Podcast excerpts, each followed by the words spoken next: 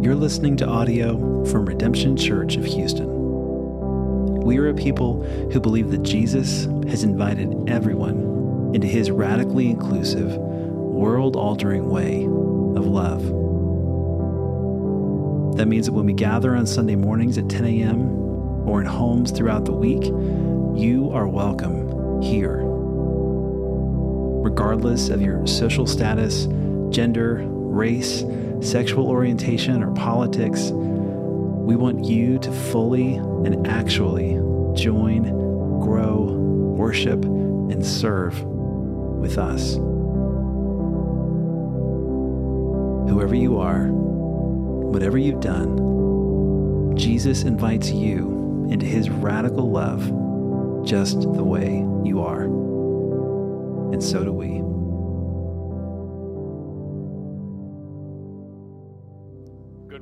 Redemption. Um, lots of weeks I start with practical. We try to drive to practical. Um, it's because I think Jesus is practical. I think he cares about our actual hearts and actual souls and actual lives. Um, most of this morning's message, though, is going to seem slightly less than practical. But here's why. Um, with, with all the craziness that's in the world, with the questions about what's Putin going to do, um, with the craziness of Supreme Court uh, like um, hearings, with I don't know, you just like name your issue of the day, and that that hasn't even touched at um, some of our um, like own heart issues, life issues, just like depression and grief and struggles and excitement and trying to figure out promotions and trying to change jobs and just like all the stuff of life. With, with all of the craziness, I suppose um, that if you ask me pastorally, um, what should we do? What should we think? What should we um, change our minds on this week? How do we connect with God in all of this? I, I suppose my answer basically boils down to I think we need to cling to the God of grace. I think we need to cling to the God of grace that we talked about a whole bunch last week. We're going to get back to um, this morning. But this giant, um, all gracious, all sustaining, all creating, like Lord of everything that is our God, that has created the universe and upholds it in grace. Okay, so um, let, me, let me define this word one more time for us. Um, when, we, when we talk about grace, we're talking about two related things at the same time. One is there's something absolutely gratuitous from God, something that's ag- absolutely free. It's, it's not something that God gives us. God doesn't give us grace because we have good intentions, because we have good willpower, because we have good self control, because we hoped for the best, because we meant for the best, because of, because of anything else about us. It's, it's absolutely free. If it's not free, it's not grace. Um, the second part of it is, is kind of tied up with that first part, which is um, it's not our own initiative. We don't kick it off, we don't start it, we don't um, like finally convince God to give us grace as if, well, all He really needs from us is for us to be sorry enough, repentant enough to ask in the right manner, in the right way, at the right time, on the right Sunday, or some sort of case. So grace is absolutely free, and therefore, grace has to begin with the initiative of God and not with the initiative of us. So when we declare that God is a gracious God, this is what we mean. And when I say I find great comfort in the midst of great chaos in the world and sometimes in my life, I find great comfort, nevertheless, in the God of grace, these are the two components that I'm talking about something really good that's free from God, and something that's really good that's free from God that is coming precisely because He desires it, because He wills it, because He chooses it, because He accomplishes it, because He does it. We could go on for a bunch of minutes about why that makes any difference in, in our lives, but I have a rather complicated assertion this morning, so I'd rather just jump into the text. Matthew uh, not Matthew. We've been in Mark for like two years, and I've forgotten what book we're in. Uh, Mark chapter 15. Uh, we're starting in verse 1. Okay, so um, we are uh, on Easter going to finish the Gospel of Mark together. That's in three weeks.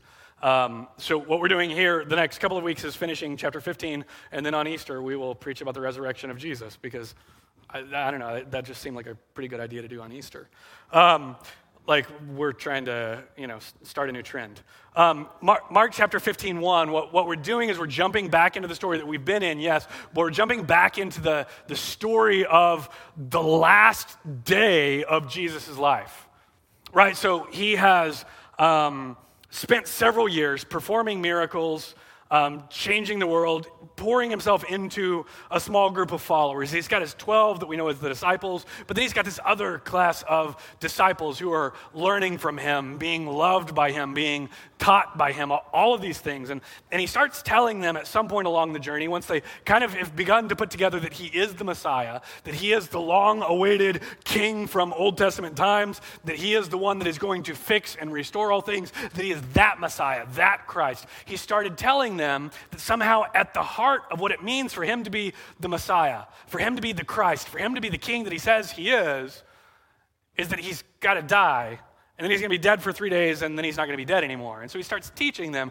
repeatedly, over and over and over I'm going to die, I'm going to be dead for three days, and then I'm not going to be dead any longer.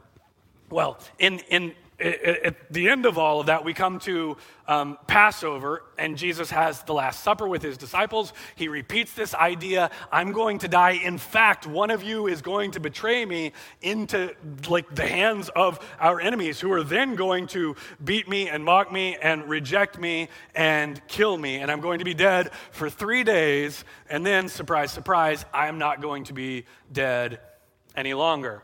And so at the Last Supper, Jesus teaches this. Then they go out into the garden. They have this Garden of Gethsemane. Jesus pleads with his Father, uh, Take this cup from me. Lord, I don't want to do this. Nevertheless, not what I will, but what you will. And then we have the rejection of Peter from last week. Um, in, in, the midst there, we've had Jesus tried by his um, religious peers. Remember, Jesus is now in Jerusalem. He's living in the areas of Galilee and Judea, the kind of states that make up uh, Israel, um, with Samaria in between.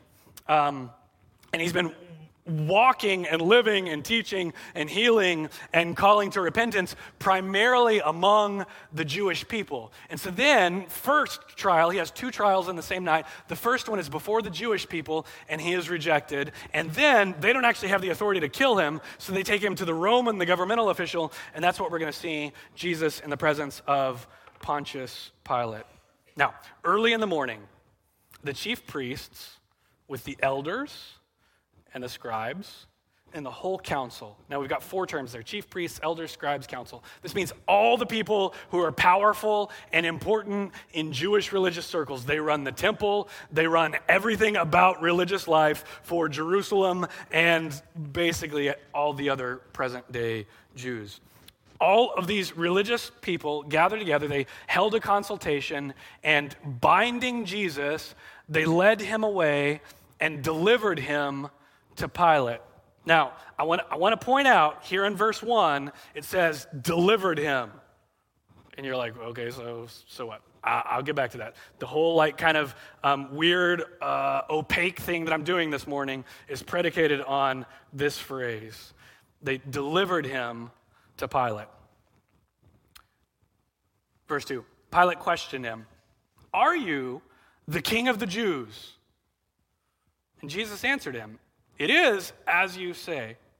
Okay, so we don't get a whole lot of like lead up here in the Gospel of Mark. Mark says, hey, the religious leaders of Jesus' day, they rejected him, and then they brought him to the governmental leader, and he just jumps right in, and the governmental leader asks something that we're not quite sure what the accusation was, because we didn't even have here in the Gospel of Mark. We have in some other places, but like in, in, the, in the world of the Gospel of Mark, Mark doesn't even tell us exactly what Jesus is on trial for until from the lips of Pilate, Pilate says, wait, are you the king of the Jews? Now, realize what is happening here in the life of Jesus is the tension is ratcheting up. He, he predicts his death. He says, I'm going to die. One of these days, I'm going to lay down my life on behalf of all my friends. One of these days, I'm going to die for the sins of humanity. One of these days, I'm going to like do this, and then I'm going to be dead for three days, and then I'm not going to be dead anymore. Now, it's, it's, I, I say it's easy to say that. It's not actually easy to say that, but it's easy to say that when you're not like in the face of it. But, but then as it, as it approaches, Jesus starts to become overwhelmed and his, his soul is burdened and he's sorrowful, which is why in the Garden of Gethsemane, then he's, he's pleading and he's wrestling. And, and we see him kind of um, like fighting is kind of the wrong word, but, but not exactly the wrong word. Like fighting with his father, saying, like, God, God, I don't, I don't want this. My, I, I, I don't long for this. I don't look forward to this. This is going to be awful. Is there any other way? And then these marauding band of religious leaders marches into the garden, and Judas kisses Jesus. And all of a sudden, Jesus is arrested. Well, from that first arrest, Jesus is interviewed by the religious authorities who don't have a whole lot of authority because the Jews are not in control of their own land. They are, they are living under enemy occupation. Like, it's, it's, it's a conquered city where the Jewish leaders may think they're important, but in the eyes of the governmental officials, they're not really all that important.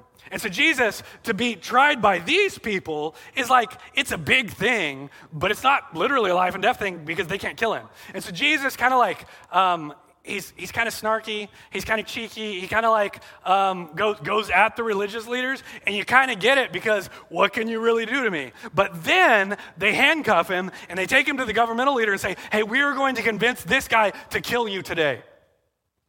And in the presence of that guy, in the presence of Pilate, Pilate starts off and says, So, are you the king of the Jews?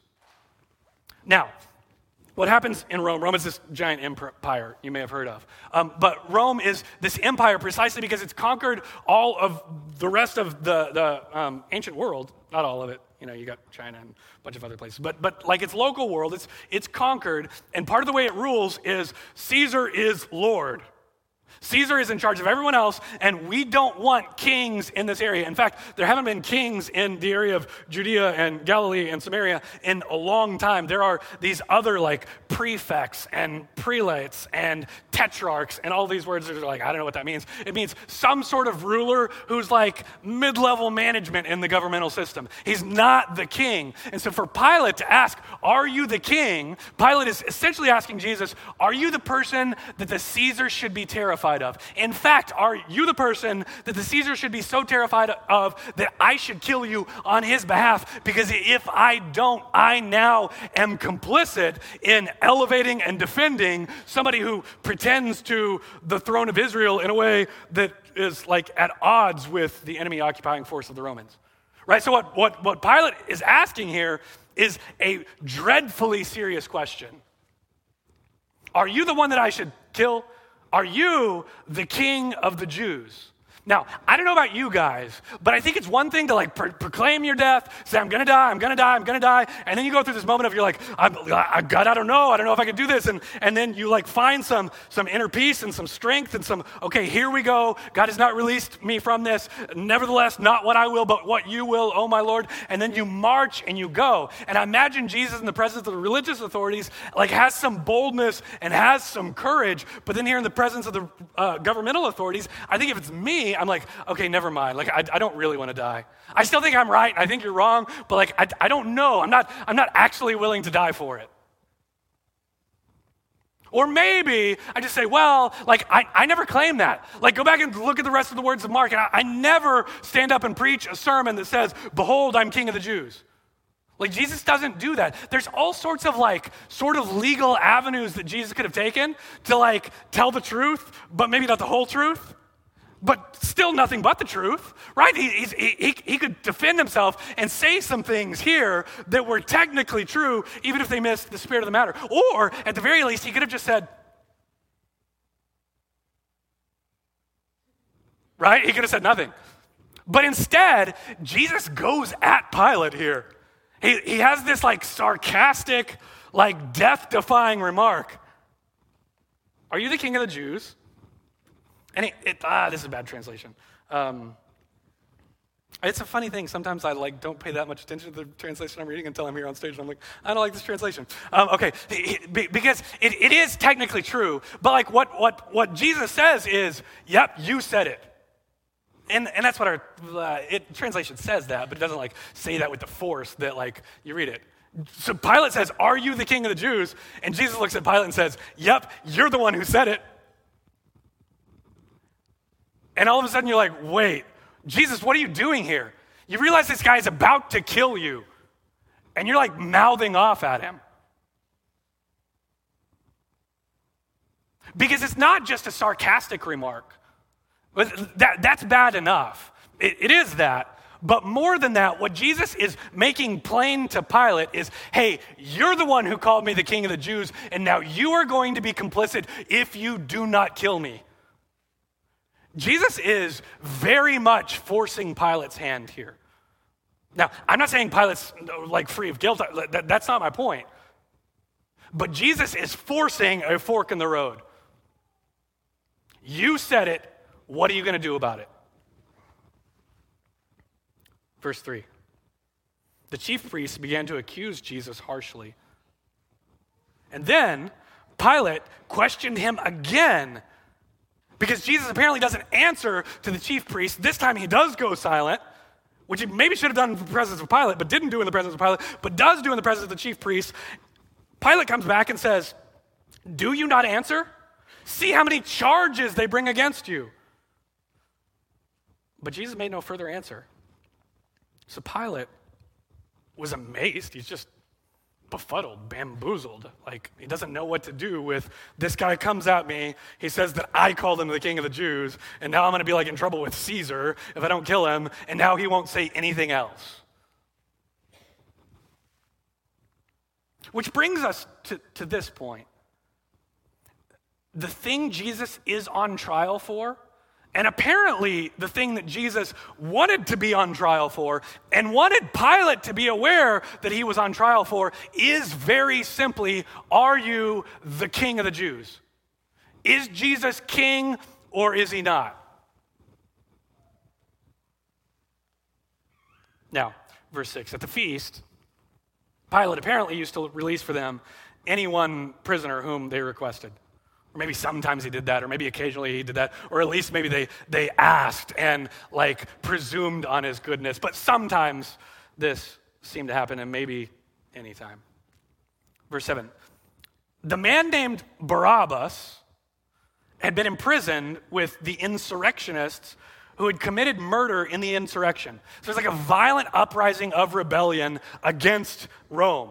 And this one violent leader, whose name is Barabbas, which is Bar Abba, Bar is son. And everybody that's read the Gospel of Mark, you come and you see Bartimaeus, and Mark translates for you, and he says, that means son of Timaeus. And so here we have Bar Abbas, and Mark has elsewhere told us that Jesus prays to Abba, Father, not what I will, but what you will. And all of a sudden we have this guy who is the son of the Father who's imprisoned for a violent rebellion, and Pilate is being asked. Uh, so he's committed murder and insurrection. and The crowd went up and began asking Pilate to do as he had been accustomed to do for them.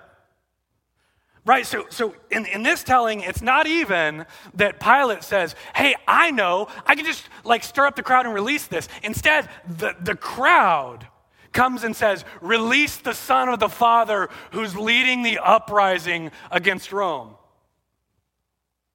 And we as Christians are like, Oh, there's one Son of the Father there who's leading the real and true and ultimately victorious uprising against Rome.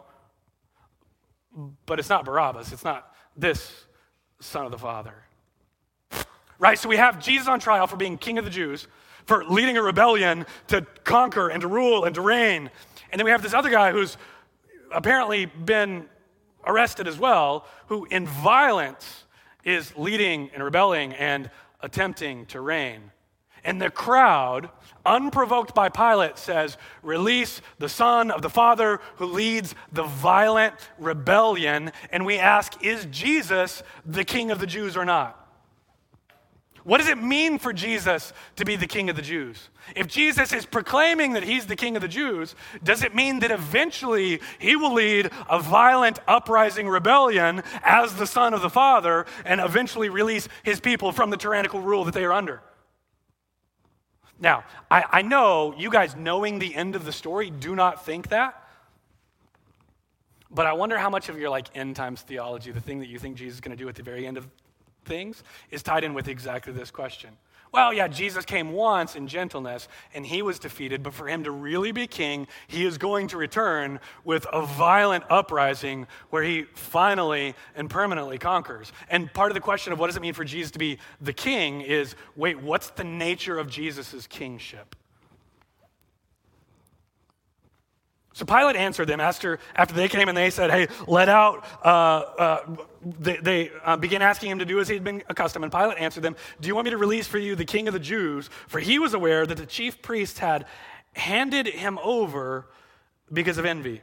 All right, so we've got two major themes in this. The one that's obvious, which is King of the Jews. So, three times in this passage, we're seeing the phrase King of the Jews, King of the Jews, King of the Jews. Here in verse 10, we have this phrase, handed him over. Now, I pointed out that something that you weren't going to understand yet at the very beginning of verse 1 and said, Remember this phrase, delivered him. So they delivered him to Pilate. Here in verse 10, it, we translate it as handed him over, but it is literally the same Greek word. It's the same Greek phrase. There's zero reason for us to translate it differently, other than it has a nice ring to the ears, which is fine. We're going to come to a third one, and then it'll start to click into place, and I'll explain where I'm really going with this. So Pilate was aware that, that the chief priests and not the crowd of people had handed him over. So Pilate's like, maybe the crowd here that wants me to release somebody, that wants me to release a son of the father that's, rise, that's leading a rebellion, that wants to be king, like maybe they want me to release this king of the Jews because they are not the chief priests or the elders or the scribes or any of the ruling authorities. But the chief priests stirred up the crowd to ask Pilate, verse 11, to release Barabbas for them instead. Now, answering again, Pilate said to them, Then what shall I do with him whom you call the king of the Jews? They shouted back, Crucify him, crucify him, crucify him. Now, um, I think part of my job as a preacher for you guys is to help the text come alive. Um, honestly, I wasn't ready to make this text come alive for you this morning. Right? So, so here, here's what I mean in, in that is there is something so devastatingly dark about this cry of crucify him um, that I think it crushes our souls to like see it, honestly. And sometimes we do that, and we're going to do a bunch of that on Good Friday here together in our service. You should come to our Good Friday service; it's one of our favorites. Um, but uh, I'm kind of like kicking that ball a little bit down the road.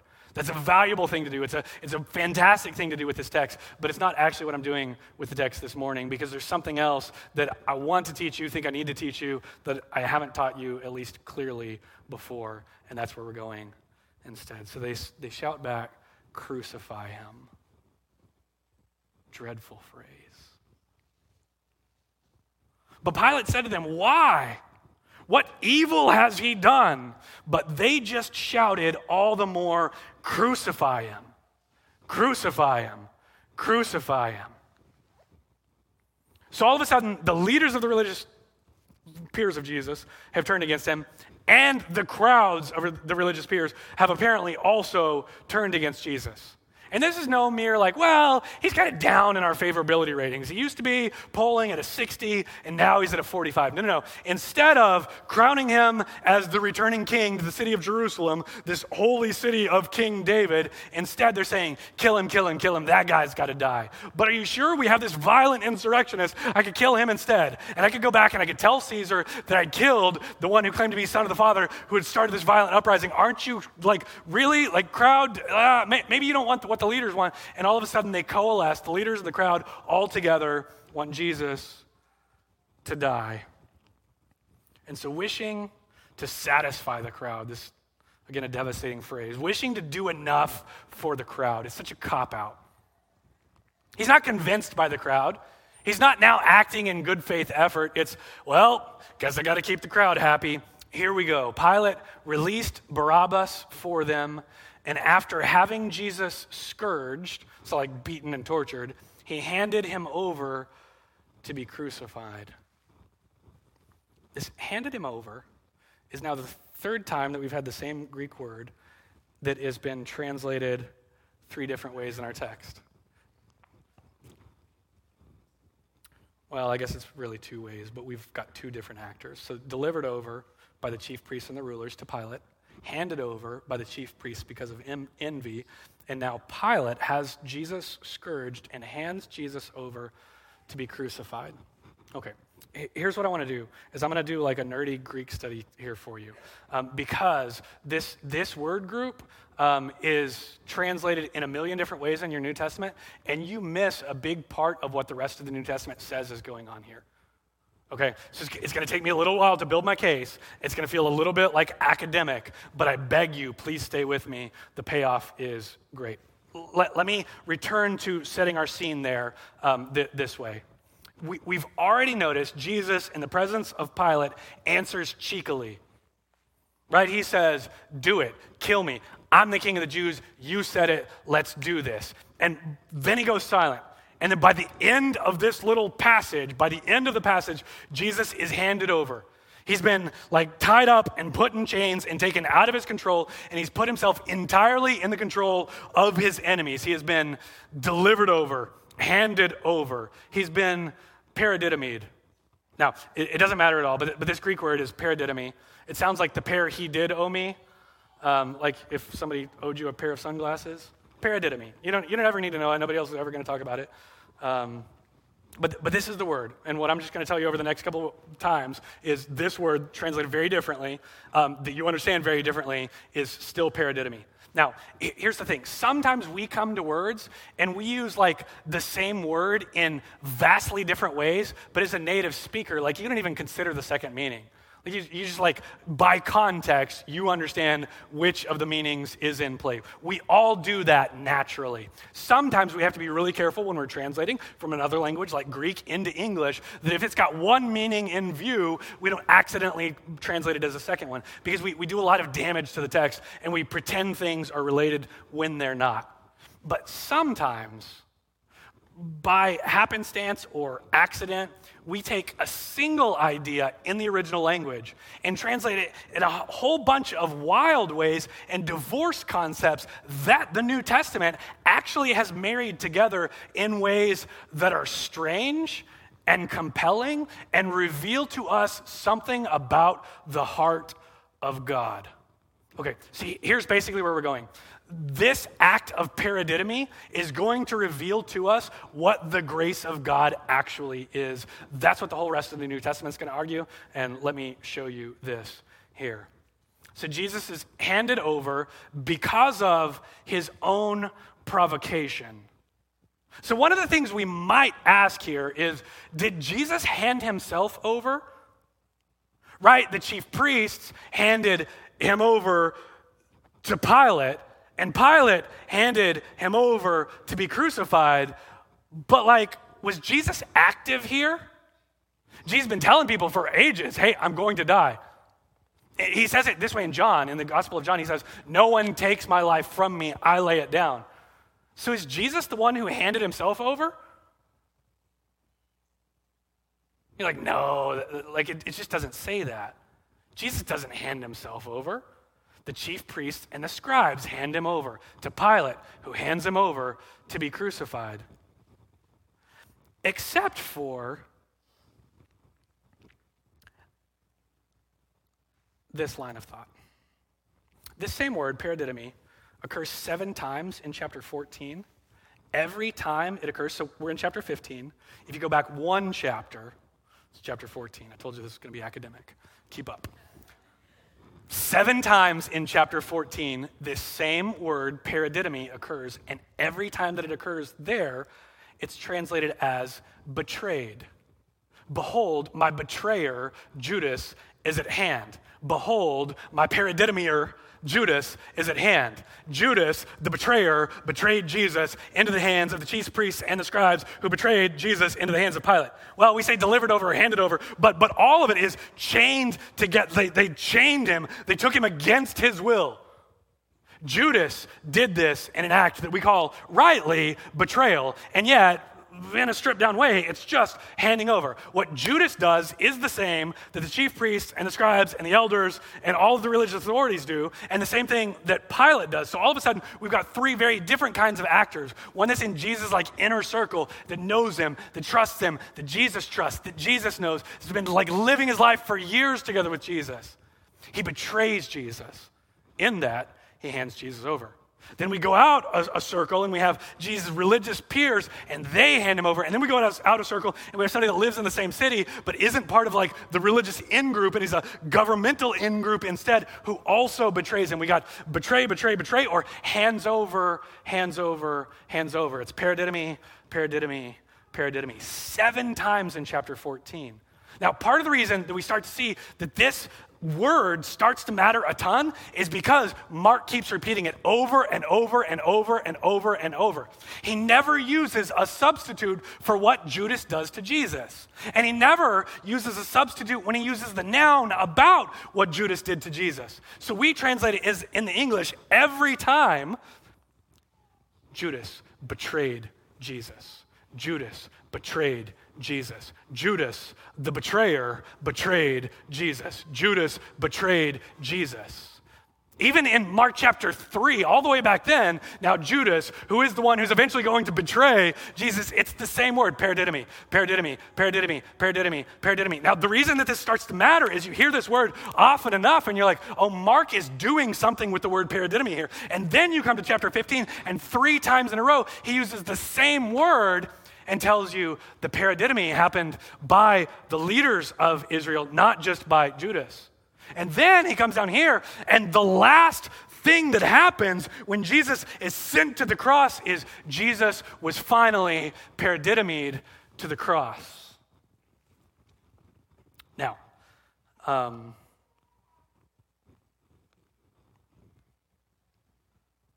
interestingly, it's also the verse Jesus starts to use multiple times when he talks about his own death. Sometimes he says, Behold, the one who's here at table with me, like one of you whom I trust, whom I love, who is like in my inner circle, one of you is going to betray me. One of you is going to appear to me. So Jesus uses this word then. Jesus also uses it in his famous chapter 9 and chapter 10 places where he says, But behold, for you guys to understand who the king is, you have to understand that I'm going to die. I'm going to be dead for three days, and then I'm not going to be dead anymore. But that's actually not the way he starts. The way he starts that, before he says, I'm going to die, I'm going to be dead for three days, and then I'm not going to be dead anymore, he says, I'm going to be paradidomied into the hands of the rulers. I'm going to be paradidomied by the scribes and the chief priests and those in authority. And I'm eventually also going to be paradidomied by the Gentiles, or at least to the Gentiles. See, here's what, let me read a direct quote. Mark uh, chapter 10, verse 33. Jesus says, Behold, we're heading to Jerusalem, and there the Son of Man, me, Jesus, will be delivered to the chief priests and the scribes, and they will condemn him to death, and they will hand him over to the Gentiles. So, two times, the, the, I will be delivered to the chief priest. I will be paradidomied to the chief priest. And then he ends, and then they will paradidomi me over to the Gentiles. Okay? So, it, my, my only point that I've really made so far is for you to understand that this significant word is being used over and over and over and over and over by Mark in a way that our ears have not been trained to hear, but would have been unmissable in the Greek because it is the same word, different actors, different speakers. Jesus says this, Mark says this, Pilate himself says this. Paradidomi, paradidomi, paradidomi, paradidomi, paradidomi. In the Gospel of Mark, if you want to know what happened to Jesus, he was paradidomied. He was delivered over to the chief priests. He was delivered over by the chief priests to Pilate. He was delivered over by Pilate to the cross. He was delivered over by Judas to the chief priests, who, right, like over and over and over. And Jesus says, I'm going to be paradidomied. Okay, now, here, here's the payoff. Um, it's not just me that thinks this about Mark. This is the way that Paul thought about the gospel in his New Testament letters as well. Here's what he says in Romans 8:32 the God who didn't spare his own son but delivered him over for us all, how will he not also how, how will he not also with him freely give us all things? So this is Romans 8:32. So this is like one of the high points of the entire corpus of Paul's texts. Paul says, "You realize that it's really God who paradidomied Jesus. And in fact, grace came through the paradidomi. This is what he says He will freely give us all things, He will grace us all. He will entirely grace us because He paradidomied His Son. And now we have the thing that Judas did to Jesus, that is the betrayer, God the Father has apparently done to Jesus. Judas did it, the chief priest did it, Pilate did it, and now somehow the Father did it? But actually, it's not just the Father. If we look at Galatians chapter 2, verse 20, or Ephesians chapter 5, verse 2, or Ephesians 5, 25, or several other places, I'll, I'll read you two of them. Um, here's what Galatians 2.20 in the mouth of Paul says. I have been crucified with Christ. Paul's talking about his own sufferings. Paul's this guy who used to kill Christians. Then he met Jesus and said, Oh, I'm sorry, I've been killing all your brothers and sisters. And Jesus says, Instead of murdering you now, I'm going to give you grace because that's what I do. So now go tell everyone who I am. Go tell them that I'm the king. And so Paul starts doing this and he starts suffering too in the name of Jesus. And he says, I've been crucified together with Christ. It's no longer I who live, but Christ who lives in me. In the life I now live in the flesh, I live by faith in the Son of God who loved me and gave himself up for me. He paradidomied himself for me. When Paul summarizes the gospel about what God did, about how God brings grace, he says, The Father paradidomied the Son and gave us grace. What Jesus has done for me, the way that I know that he loves me so, the reason that I'm willing and desire even to be co crucified together with him, the reason that I find my life in him, the reason that he is my all and my everything is because he paradidomied himself for me. Let me give you one more, and then we'll kind of back up, back up and we'll um, uh, wind, up here. So 1 Corinthians 11, 23, we actually use this verse sometimes for our communion text. Because here's what Paul says. Um, he's, he's introducing, he's reminding everybody of, of the Last Supper, and he's telling them about Jesus breaks the bread, he blesses it, he gives it, he blesses the cup, gives it, and all of a sudden there's first communion, right? Here's what Paul says in 1 Corinthians 11 23. I received from the Lord, from Jesus. So Jesus gave me something of my teaching. He helped me to know who He was. He gave me this gospel. I, I received from the Lord that which I also delivered to you. So Paul is all of a sudden starting to say the gospel that I've received, something about Jesus, was paradidomied to me. And the reason that that's important is because the second half of the sentence, that which I received from the Lord was, uh, was that which was paradidomied to me. And that's the same thing that the Lord Jesus, in the night in which he was paradidomied, took bread. L- let, me read this um, clean one time for you. I received from the Lord that which I also delivered to you, that the Lord Jesus, in the night which he was betrayed, took bread.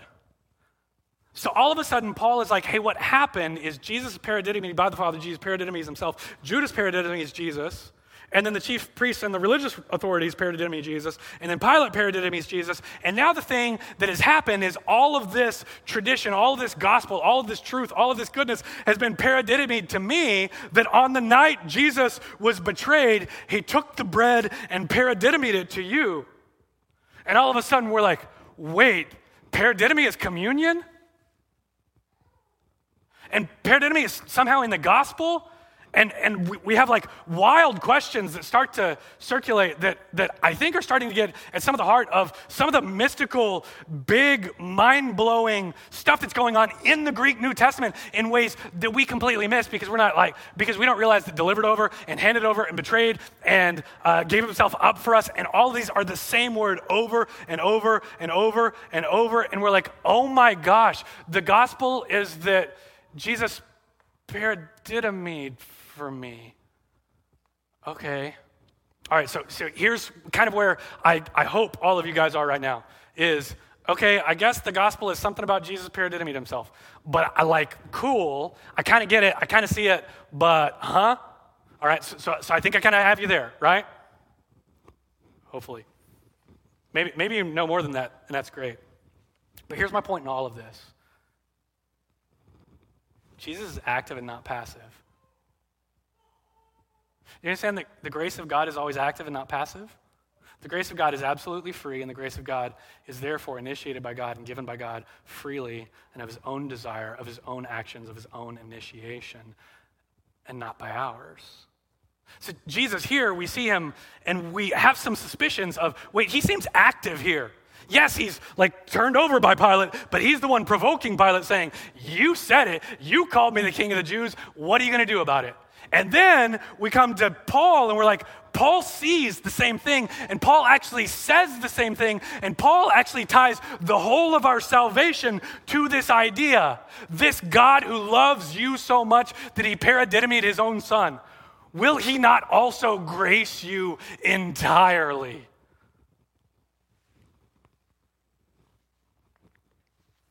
Here's the thing that I think has made me worship this week which is the whole reason that it's worth doing a little bit of academic exercise. Academics is interesting, it's fine, it's fun, but if that's all we do today, like, I, I, I, I don't, I don't like this. I don't, don't want to do that. It's not, worth my, it's not worth your time, much less mine. I'm over here sweating. Who cares? The reason it's worth it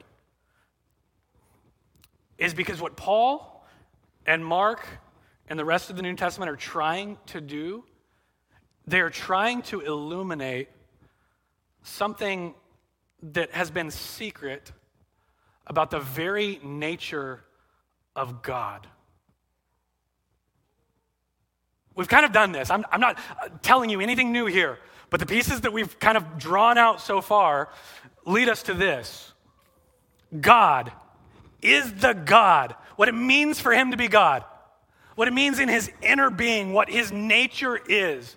God is the God who turns to humanity and gives himself up to us and for us in love. Who is God? God is the one who hands himself over the same way that Judas put Jesus in shackles and betrayed him. The same way that the religious authorities put Jesus in shackles and betrayed their own Yahweh, their own God. The same way that Pilate washes his hands of, this, of the whole affair and binds him and sends him to the cross. Our God is the self binding God. Our God is the self giving God. Our God is the God who paradidomes himself. Yes, the Father, paradidomes the Son, but this Jesus, I've been crucified together with him, and I live with him. The life that I now live in the flesh is not me alone, but I live together with him precisely because he loved me and he paradidomed himself for me. Who is our great God? Our great God is not the one who conquers by violence and bloodshed. He's not the most powerful because he's the obviously most powerful. He's not the most powerful because he will bind all of us. Our God, at the very core and heart and real center of his being, is the God who allows himself to be tied up the one who wills himself to be tied up, the one who chose to become human with the view in mind that eventually he was going to be tied up and that his being tied up was going to lead to gratuitous, over the top, beautiful, worship inspiring grace for you and me and everyone who ever has this good news about the God who's paradidomed, paradidomed to them.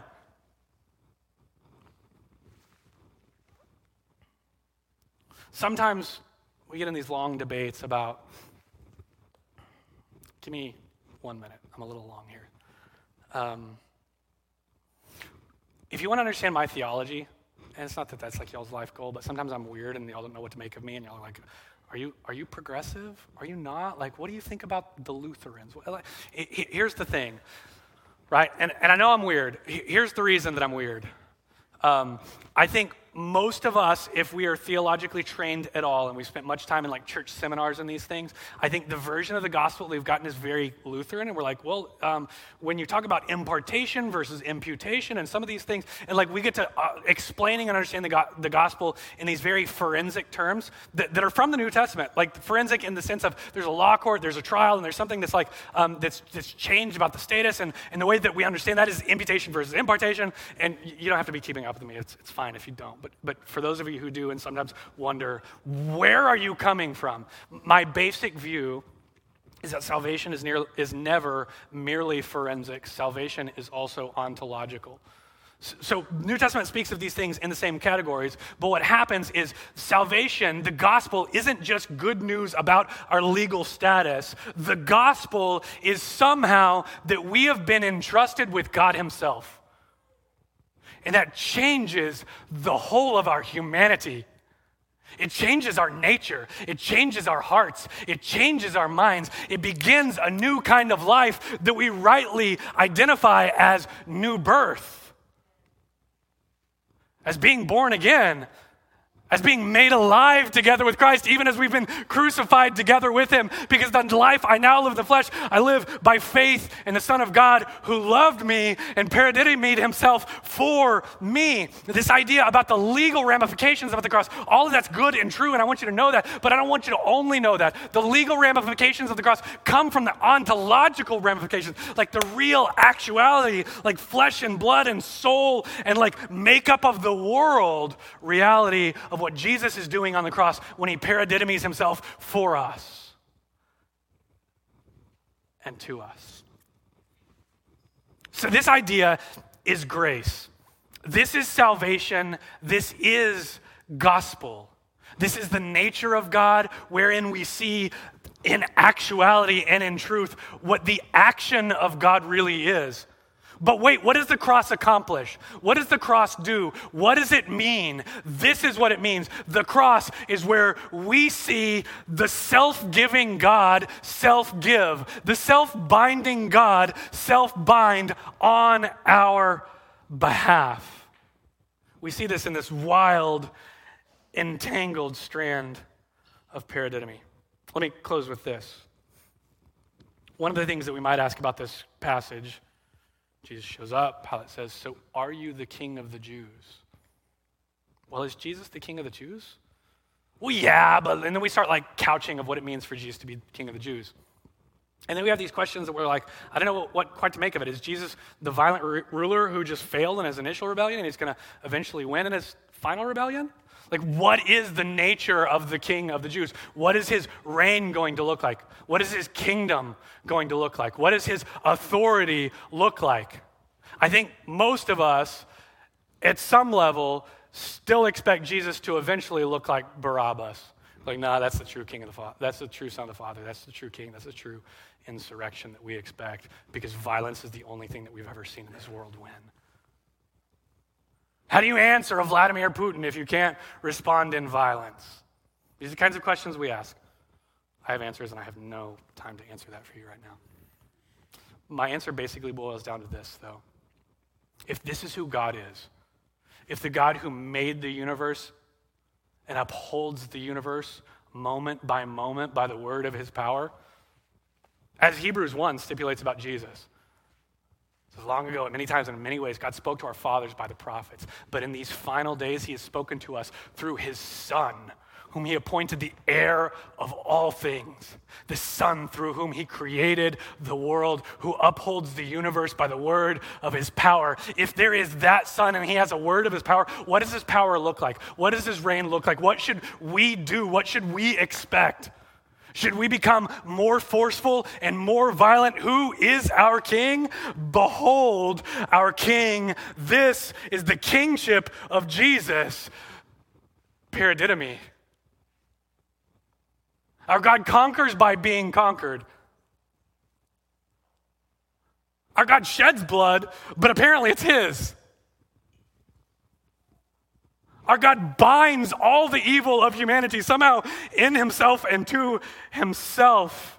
This is who our God is, and we stand and worship in awe. Let's pray. Jesus, I want you to be this kind of king. Jesus, whether I want you to be or not, you are this kind of king, but I want to know you as this kind of king. I want to worship you as this kind of king. I want to be with you as this kind of king. I want to live out my life with this sense of awe and worship and affection and joy that the God who exists is the God of paradidomi. Lord, could that be true? Could this upside down good news really be so fantastic? Hear us as we sing. Fill us with your spirit as we sing. Renew us into this vision of your kingdom because you love us and you paradidomied yourself for us. In Jesus' name we pray. Amen.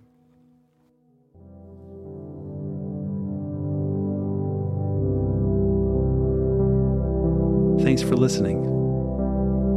If you'd like to learn more about us, get coffee with a pastor, or visit us on a Sunday, then go to redemptionhou.com. And please know today that you are fully loved and fully accepted just the way you are. We hope to hear from you soon.